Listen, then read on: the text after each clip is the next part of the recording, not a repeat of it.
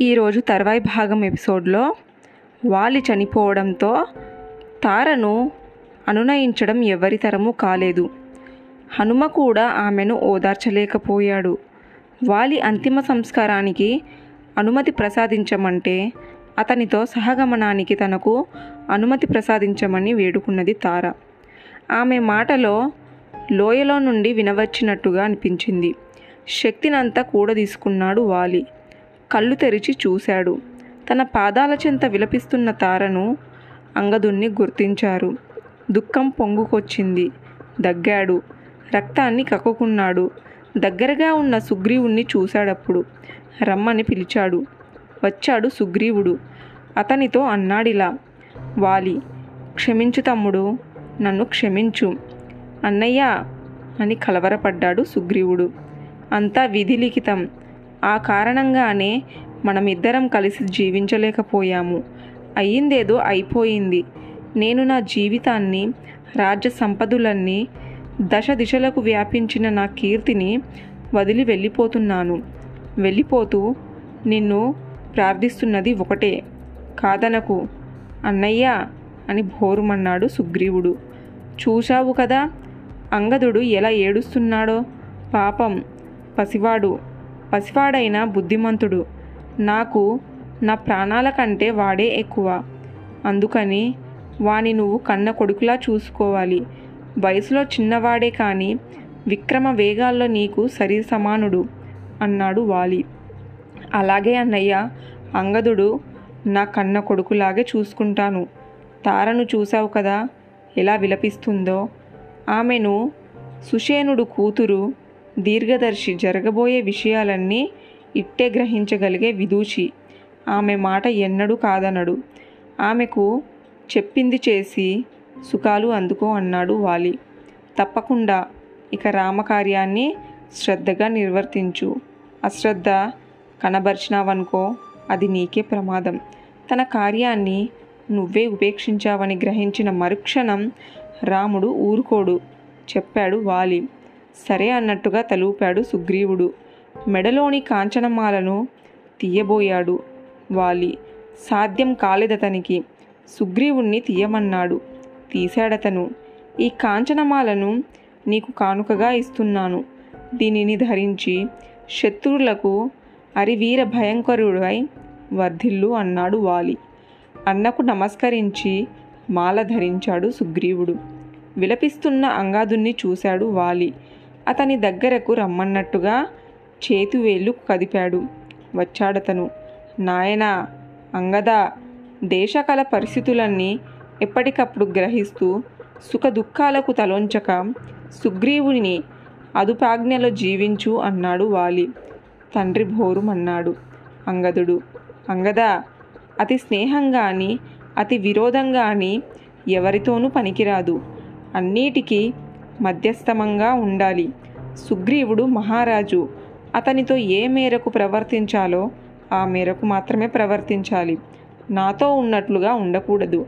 ఉంటే ప్రమాదాన్ని కొని తెచ్చుకోవడమే అవుతుంది.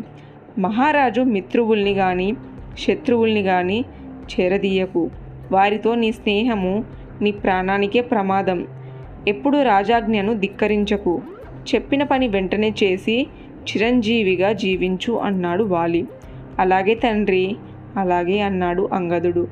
అతన్ని దీవిస్తున్నట్లుగా వాలి చెయ్యెత్తాడు. గాలిలోకి లేచిన అతని చెయ్యి అంగదుని శిరస్సును సృష్టించకుండానే వాలిపోయింది. పెద్దగా ములిగాడు వాలి. మెలిక తిరిగాడు. కనుగుళ్ళు తేల వేశాడు. నోరు తెరిచి ప్రాణాలు విడిచాడు వాలి. మరణంతో కిష్కింద శోభ కోల్పోయినట్టు అయిపోయింది పాడుబడ్డ కోటలా కనిపించింది. ఆ బోతు మరణానికి గోవులు ఆక్రోశించినట్టుగానే వాలి మరణానికి వానర సమూహాలు పెద్ద ఎత్తున రోధించాయి. భర్త ఇక లేడని తెలియగానే వాలి మృతదేహంపై పడి గొల్లు గొల్లున విలపించింది తార. అతని ముఖంలో తన ముఖాన్ని ఉంచింది. స్వామి నా స్వామి నన్ను చూడు స్వామి అంటూ కన్నీరు మున్నీరయ్యింది. నా హితుడు నా రక్షకుడు నా పెన్నిది నా దైవం నన్ను విడిచి వెళ్ళిపోయాడు. విధవనైపోయాను. నాథా నీ మృతదేహాన్ని కౌగులించుకునేందుకు వీలు లేకుండా ఈ బాణం చూడు. ఎంత బాధ కలిగిస్తుందో అన్నది తారం. దగ్గరగా ఉన్న నీలుని చూసింది.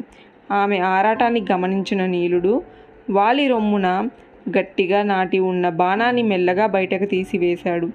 ఎప్పుడైతే బాణం బయట పడిందో అప్పుడు అది నాటిన గాయం నుండి రక్తం ధార కట్టింది. అక్కడ అరచేతిని అదిమి మరీ భర్తను కౌగిలించుకుంది తార. అతని శరీరాన్ని అంటిన ధూళిని తొలగించింది. కొడుకును చూసింది. అతనితో అన్నది ఇలా తార ఆవేశంతో చేసిన పాపాన్ని మరణంతో బాపుకున్నాడయ్యా. నీ తండ్రి కనిపించడిక చివరిసారిగా దండం పెట్టుకో ఏడుస్తూ తండ్రి పాదాల మీద వాలిపోయాడు అంగదుడు. తండ్రి నేను అంగదుణ్ణి నీ ప్రియాతి ప్రియమైన కొడుకుని ఆశీర్వదించు తండ్రి ఆశీర్వదించు అన్నాడు అంగదుడు. నీకు ఇష్టమైన నీ కొడుకు ఆశీర్వదించమంటున్నాడు.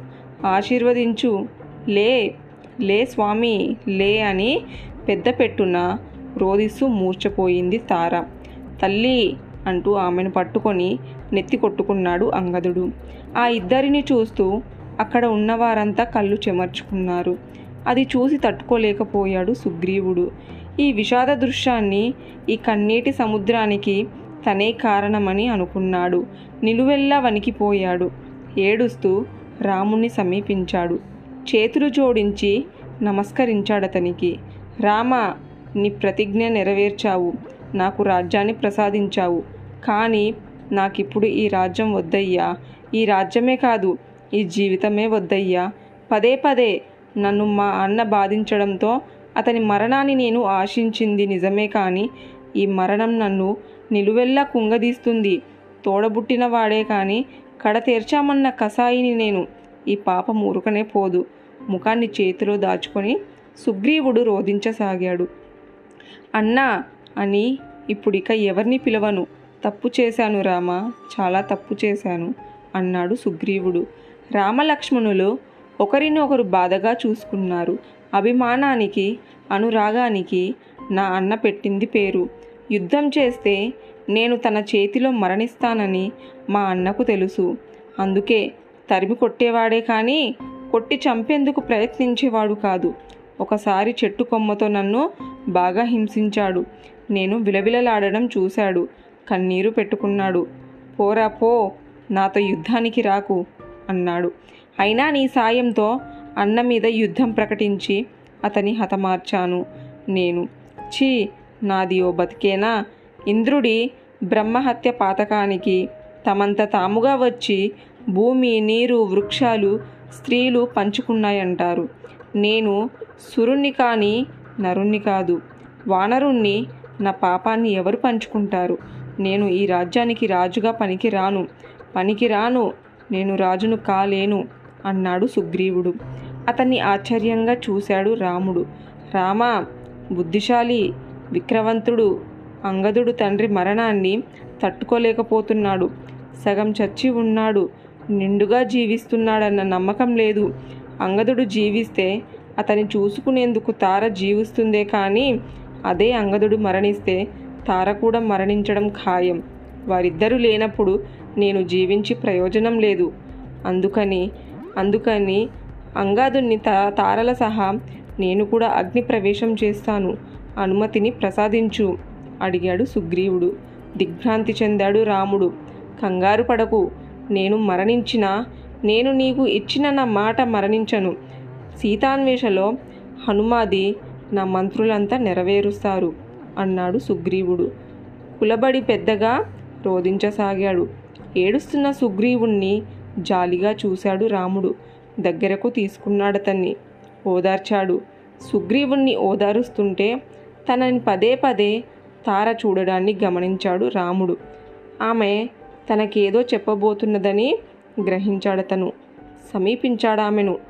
రాముడు రావడం అతన్ని చూసి తార అంగదులు లేచి నిల్చోవడాన్ని అవకాశంగా తీసుకొని వాలి మృతదేహాన్ని పక్కకు తరలించారు మంత్రులు.